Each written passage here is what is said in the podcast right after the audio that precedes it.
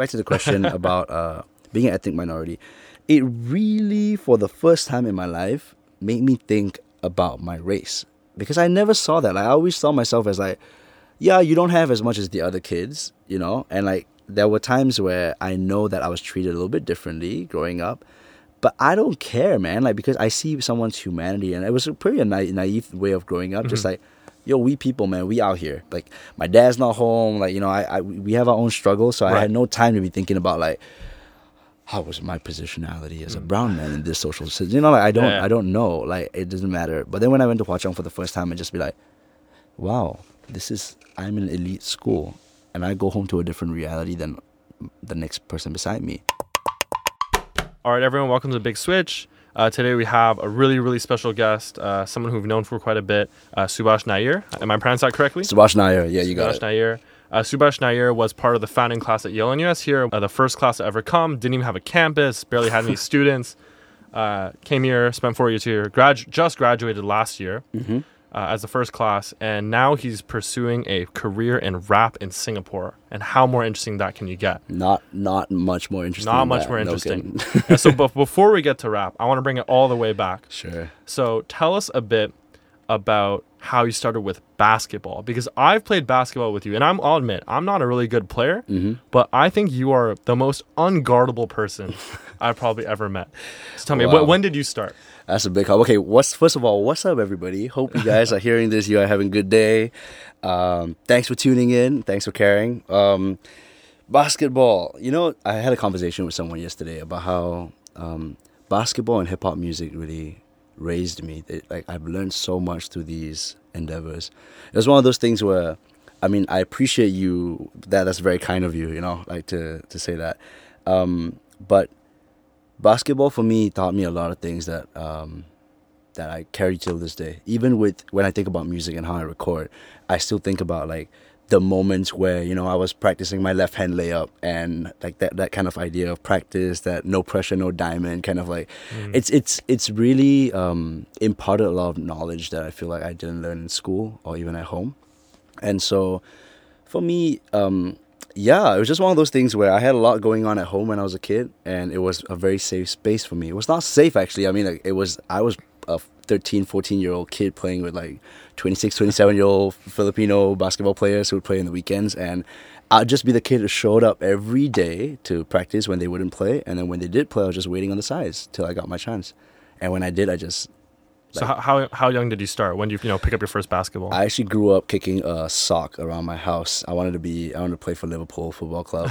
that was my dream. You know, I always imagine like uh, coming out the tunnel to an Anfield and like being a huge soccer player. But um, but my dad didn't let me play soccer because he apparently thought basketball was a non-contact sport, and then he let me. So he let me play. So I was at Newtown Secondary School, which is right, right. down the road. Right. And um, I yeah, he just told me like I, he just said basketball's fine. So I played basketball, and then we had a court downstairs. So that's when I started at twelve. And Coach Elvin, who coaches on the Yale-NUS basketball team now, right. he's been my coach since I was twelve. So oh. he's like a he's been that elder brother, father figure, kind of almost like just a mentor who is. Like, we don't have many mentors as men. I feel like, in, in, in, at least in my life, I don't. And so he's been that guy. He's been an amazing friend.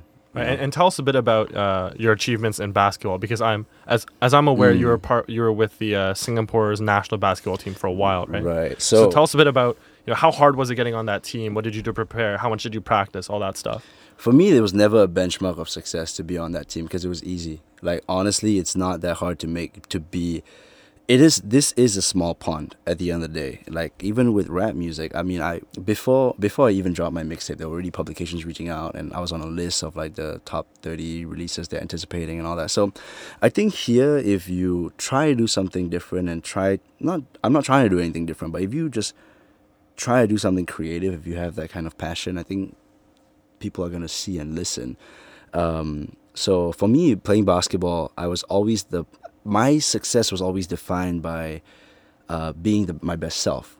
And so if I would, I'll be my biggest critic all the time, and and coach would be on my case, and coach knew how my play style, but he would always just push me in that right direction. But he knew that it was just about molding me, and then I would do the rest. So um, yeah, I mean, with basketball, I played on the youth set. I was in the, as part of the youth setup for since I was like 16. I was in the under 16, under 18, and then I got invited to the under 21 and then the, the, the, the, the bigger national squad. But then I stopped playing basketball when I came to U.S. Right. So I, I stopped playing basketball for Singapore around the time when I was in national service because then I uh, played for SAFSA, the Singapore Armed Forces Sports Academy Association. Mm-hmm. And then uh, once I got done with that, when I decided to come, I mean, I didn't decide to come to Yale-NUS. Alethea and Ronald, I met them at open house one day, and therefore my class of in 2017. They were part of the gr- like round zero applicants, so they were like the first students who Yale-NUS got, and then they were doing admissions, like kind of like recruiting. They were helping out with open house. I met them at open house, and Alethea asked me, "Have you heard of Yale-NUS?" And you know, this was me like I hated like the fact that I like I didn't want to go to college. Right. Like my I, my mom like said, Subhas, for my sake, would you like you know go check out the open house? So I walked from Kent Ridge MRT, that's where the open house started, until all the end end here at Dover, where Newtown is, mm. right?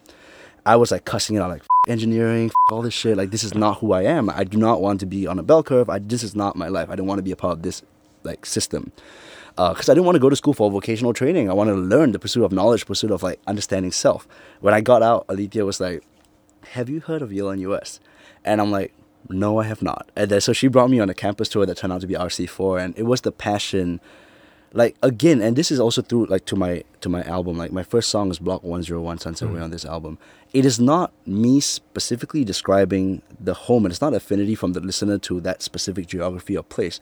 It is that feeling that my grappling with a sense of home that is eventually what people are going to identify with. And so for me, it was that same idea that when Alethea and Ronald would bring me on this campus, it was their belief in something that was larger than themselves. It was the fact that yeah, we don't even have a physical campus, but these people are they believe in something, and and I I'm attracted to passionate people. Uh, so I believe bold dreams attract bold people, and they will and, and the school attracted a certain type of like personality. And for me, that was very inspiring because in my growing up experience in the education system here, just you don't see people like that who are just so inspired. So, Mm. I mean, once you got here, was it? I, I get that overall mission, Right. But weren't you kind of scared? You know, they're saying we don't really have a campus yet. Uh, you'll be the first class. Were you? You seem like the kind of person who's okay with that being experimental, being new and fresh. Right. But was there ever a point where maybe you or your parents were like, "Wait a second, you know, this isn't established. We don't know what will happen." Were you ever scared about that? Nah, not at all.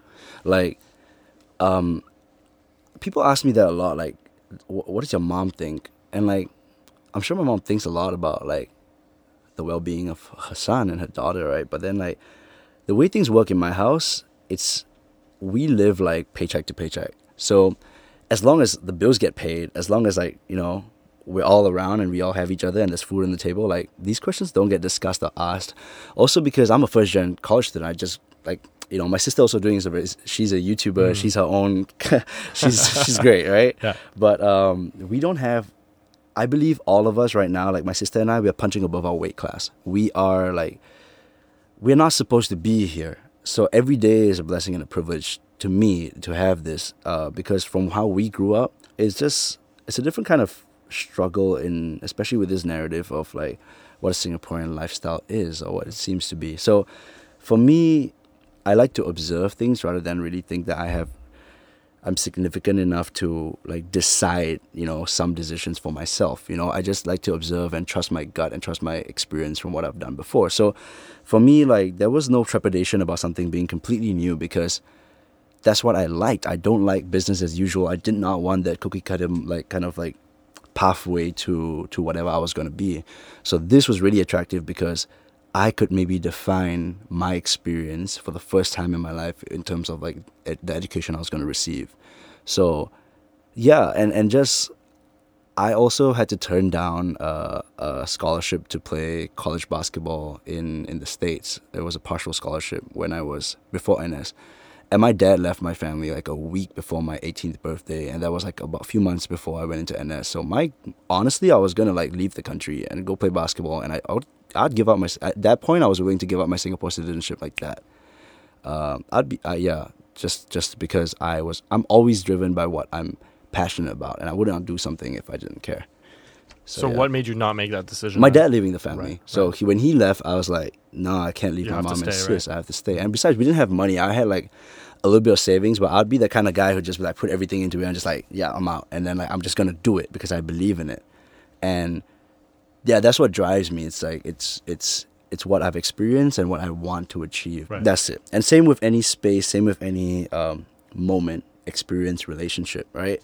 I try my best and I fail all the time. But for me, um, if I'm going to play basketball, then I'm going to be the best basketball player that I can be. And that's why that has motivated me all the time. Even today, like, I mean, I was like 15 minutes late for the interview, and it's like today, my, my dog is like really, really sick. And one mm-hmm. day I'm going to hear this, and she'll probably not be around when I re listen to this mm. interview. But it's always just been about what lessons we can take. And like today, it was hard, but it's been hard for the last few weeks. But I'm learning how to say goodbye to a friend, and it's, I guess for me, it's always been uh, not being comfortable. I I like, I like discomfort. There mm-hmm. is comfort in the discomfort for me, and it always helps me grow and learn. So, yeah, with basketball, with life decisions, it's always just been trusting that I don't have control, being okay with not having control, and just knowing that when I approach these issues, I'm just coming from a place of compassion and trying to just leave the place a better, better at a better state than when I entered it. So over these four years, when did you start thinking, hey, maybe once I graduate, I'm not gonna try to pursue, you know, a career in X, Y, Z. I'm gonna, mm. I'm gonna give it a mile and try try going into rap. When did you make the decision, or did you know the whole time? Now, fifth of May last year, so like it's been one year now since the decision was made for me.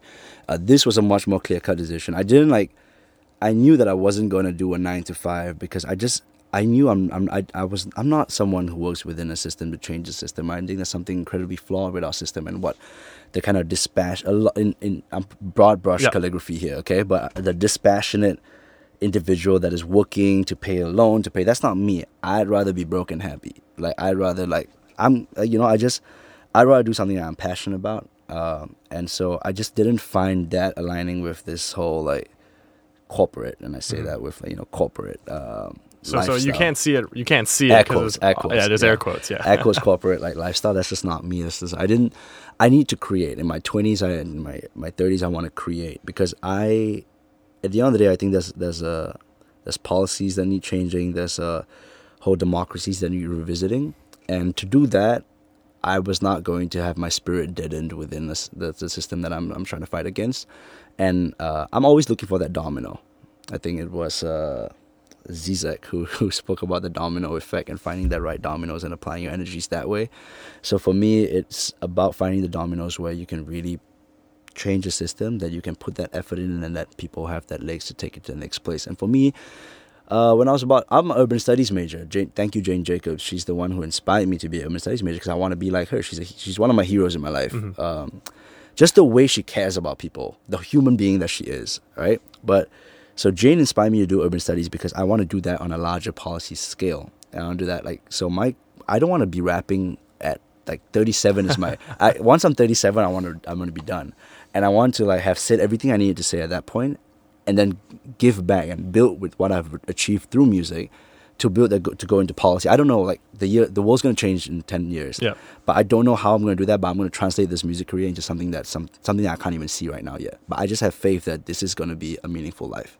So, um, my music is very much tied to my my my my my, my field of study. Like I did my capstone on like migrant workers post riots and the securitization of mm-hmm. space, and so I've always been someone who just cares about place and cares about people in place.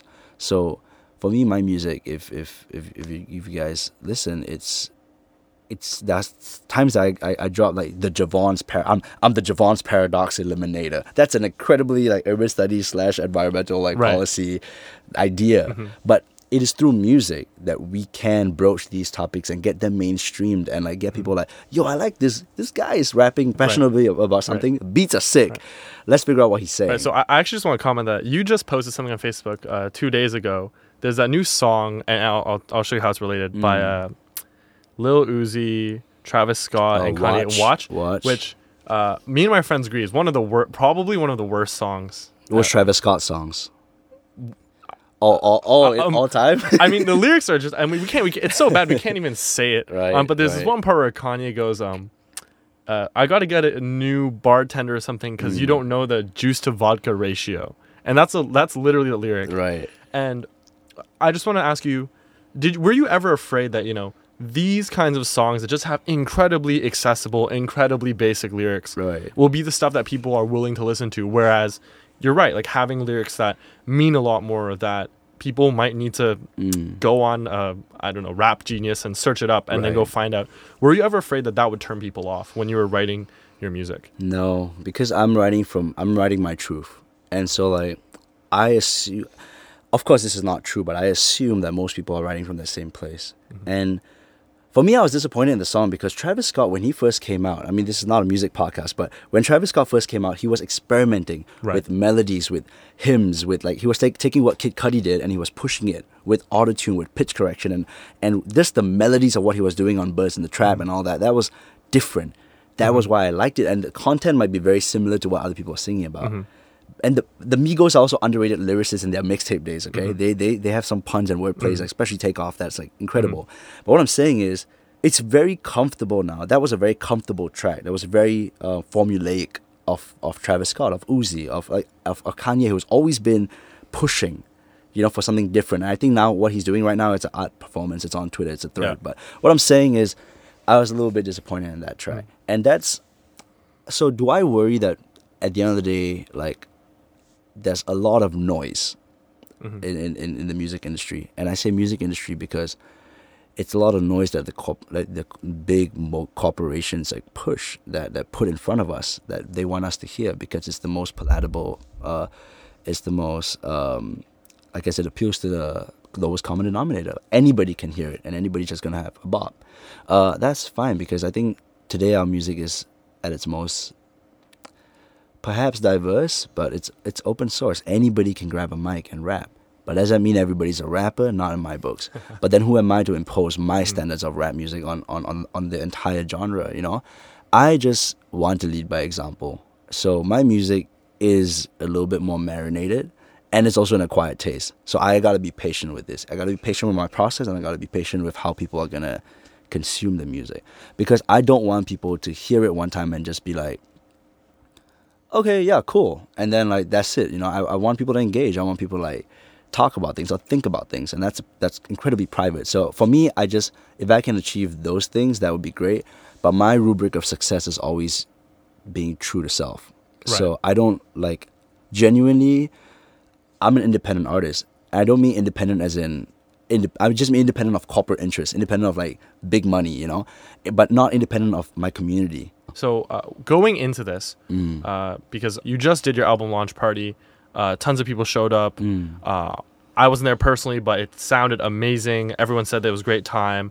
Uh, how do you get rid of the nerves? Were you nervous, jittery, you know, Yeah. or were you confident? Just get up there and kill it. Nah, I was very nervous. I was incredible. Like even I was actually more nervous. But if you're nervous, that means it means something. Like for me, I don't think I don't attach like whether this is positive or negative. It just is. It's just I'm just observing how I feel. It's one day I'm gonna stand on stage and I'm gonna feel like supremely confident. I'm gonna do this like I've do this in my sleep. And that's another type of like learning moment for me. That's another type of moment. But right now, I'm sh- I should be nervous. I need to be nervous because I have not done this before. Like, this is like my debut album. Like, it's my first show. I, I I'm glad I'm nervous. you know what I mean? Um, so yeah, I was incredibly nervous, but I also told myself, yes, yes, yes, this is all good, learning lesson, blah blah blah. But people are here because they want to hear something, and you gotta show up. This is your time. Again, going back to basketball, when you're at the free throw line, games on the line, it's muscle memory. So if you practice, if you fail to prepare, you prepare to fail. So for me, it's like I, I'm, I've been here. Like for me, and my producer is amazing in this because he has so much experience. And even when we were in the midst of recording, we're in the last. You know, I wrote two of the songs on the album in the last two weeks before the album came out. I finished two of the songs and the. I so there was an incredible amount of pressure, mm-hmm. but like I, I two those two were the two of the best songs. Like the last two songs, I feel like First World was written like the same month and mm-hmm. Swearing In, but he always told me, Subhas, the album's done already. And this was months before, like when they were still song ideas. He was like, the album's done, I see it. And I'm like, Fox, I see it too. but like I've never done this before, so I'm like this. I, it keeps me up till four every morning trying to like you know like think, write, think, and yeah, it it it, it got done. And like in the morning of the show, I realized that hey, Subhas, this the show's on Friday morning. I was like, it's already Saturday. We're done. Like you know, it's all good. It's all chill. Like I think we often attach so much there is like no now. You know, there's always what's to come and what has been. And for me, it's just understanding that these are all lessons right now that's going to put me towards future experiences. And what's most important is if I can just give the people in the room something they can remember, something that's unique and special, something that you can hear. The people who came to the show are going to have a different experience listening to the album. Mhm. Because they understand a little bit more about the, the the the how the songs came about and what I was thinking. That's something that if someone's listening to the, album in like Australia, they're not gonna be privy to. Mhm. And so for me, it was just create that atmosphere where people just feel connected to you. There's no stage. There's no. I only have to be on a stage so people in the back can see me. Right. But like, yeah, there's no like audience or crowd. It's all just people who who want to be here because they didn't. They, uh, nobody got like a free ticket to be at the show. Like you know what I mean? Like nobody's here like on a corporate like thing. They're either on guest list because like they they literally helped on the album. Yeah. You know, or or everybody's here because they want to listen to what I've been working on. So it's like it's just friend, friends and family, and people I didn't know that I got to know before after the mm. show. Right. So uh, some people uh, have this issue with rap music where even though it might be progressive in terms of you know talking about race, talking about political structures, talking about class, um, generally one complaint about rap music uh, is that you know it's uh, it's quite denigrating to women. Basically, Oh, yeah. that's quite offensive. hmm Uh, and I think, uh, and this is just me really being honest with you. I think some people have have not complained about that as a part of your music entirely, but that just there are specific songs where there are parts where they're saying, I don't think that's offensive, but I wouldn't be comfortable playing that while I'm just hanging out in my room, for Right, example. So how, how how would you respond to that? I think it's an unfair standard that we place on rap music, first of all, uh, because of course there's some music that's just absolutely like you know this is not okay. Like you know like you, you, you- Yeah. like when Rick Ross said like uh, I put Molly in a drink and I abused it or something like that, and then he dropped get dropped from Reebok like for that line as he should. Like that's not okay. Like that's you consciously like you know like fucking up. Like that's not good. But what I'm saying is that I think we cannot hold rappers to a certain standard above other genres of music. But on top of that, we gotta look at this as why are these men speaking about there's like a double process of othering, I feel. When when especially when you look at like uh, rap that's from America, rap that's from black voices, right? And then we always just like, yo, you you know you can't uh you can't say something like um to the window, to the wall, to the sweat, drop down my balls. You know, like you know, it's like, yeah, but w- hold on. There has been a pro- so many processes of othering that has othered that black male body, and there's so much violence that has been been been put upon that body. And so for me, how I see it is that let's let's try to tackle that that process, and then let's find out why that person is speaking in a certain way about a black female. Because I think that's that there's like a double layer of othering that's going on where it's like as a black man, I'm not a black man, but as a black man, imagine like how who can you speak who can you other as a black man through your music? And that's the black woman. That's that's more interesting to unpack than like oh, should we listen to this because the person uses this word? I rather think like why is this Like word the societal used? processes that has led to Yeah, Right. I feel that, and like, yeah, again, like rap music, we also. That's why I love Cardi B. That's why I love like I love like the the female voices in rap now. I mean, it's always been like that. When when when uh, Khia sang "My Neck, My Back, My Pussy, and My Crack," that's incredibly empowering. because it's going the other direction. Kind of right, but yeah. then if you but you see that's the same thing for for when a when when a black man's voice says that it's also it's also reclaiming a kind of power over something or over somebody. It maybe i don't know whether it stems it could stem from an insecurity. It Right. could stem from processes of marginalization and everyday level of fear of, of, of, of so many things are going on. So there is that within that expression, it comes that reclaiming of a certain type of power. And that's something that I'm not privy to. And that's something that I think when a rapper sits down and talks and discusses that, or when rappers grow up, look at Jay Z and look at what, what look at what Jay Z is talking about today. right. it's so different. So for me, it's about the evolution as a rapper too, evolution as a human being. And Jay Z said, uh, yeah, Jay Z said a, a, lot of great things, but I think Jay Z and also when when Pooja, Nansi, and, and Jessica Bellamy mm-hmm. had their show Thick Beats, uh, which I just watched, it really answered this question like you know how can you as a as a woman listen to this music and still shake your butt to it and, and, and dance to it. And there's something about that thick beat, you know? There's something about what the voices mean uh, and what the voices represent. So it's more than the lyrics. It is the lyrics also of what they're saying. But if we just look at them at face value, then we're not we're doing a disservice because we're, we're just we're just putting this away as oh this is rap music. You know, you can only say this much. Mm-hmm. And so in my music, like, I have a song that that I recorded with Daniel, like Birds, and Birds also like it, it starts from I got a whole flock, a shoddy, a biddy, yeah. a baby, a hoe, and a thought, and it goes into the last lines of of that that that references Maya Angelou's poem about the cage. The, I know what the cage bird sings, and it goes like these bars of rage. Really, I'm the one caged. Foreign cars and porn stars. I'm a slave. Mm-hmm.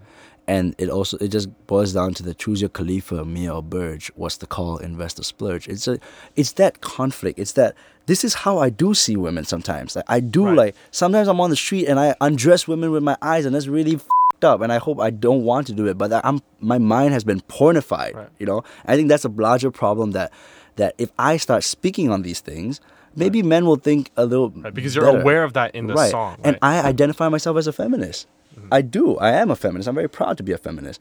Uh, but and you can be a feminist and still think about these things. But for me, the fact that the, the, the why why I can be a better man is when I address those things and and I learn from the experiences that I've had and make better decisions and, moving and it's forward. not an offer on switch, right? You don't just decide one day, you know, right. I'm going to fix that. it, it is right. a it is a process, and I guess for you, part of it is making this music, rapping about it, sharing your thoughts. Absolutely, and I think um, men have to be better at having these conversations. So, like, I I don't see a lot of men talking about porn. Right. I don't see men a lot of men talking about like how we even talk about women when no women are around. That's right. why like it's for me I always like it's a scary it's, it's actually pretty intimidating when I'm in a room with only like a big room with or not this room, don't worry. But like when it's like only men or even when we have our basketball team like at Yale-NUS is different, but growing up in basketball teams and like different I play on many different teams and it's yep. always been like the way they talk about their girlfriends even is like, man, I wouldn't talk about that like to my about my mom. Like, mm-hmm. you know? And it's always been that uncomfortable mm-hmm like or, or even the use of the N word in Singapore. Like a right. lot of Chinese people use the N word, mm-hmm. and it's like it it sucks because like I feel like punching you, but it's more important to sit down and like or if I I can't sit down and talk to everybody, so I'm just gonna be like when I have a podcast or when I have a platform like mm-hmm. this, I'm just gonna be like, yo, stop doing that, you right. know. So it's about like broaching these larger conversations mm-hmm. uh, that that I think that can be achieved through music, and so again my if someone's gonna take the lyrics that they re- listen to in the larger hip hop like sphere, and if they listen to it at face value, then sure. And some people there's only face value. Mm-hmm. Like you listen to something like Gucci Gang, yeah, man, he's talking about a bunch of people with Gucci and just like you know ball out. But right. then that's fine. That's totally cool too. that I'm never. I don't want. I don't like to count people's money. And I don't like to tell people what they can do or should right. do to make money.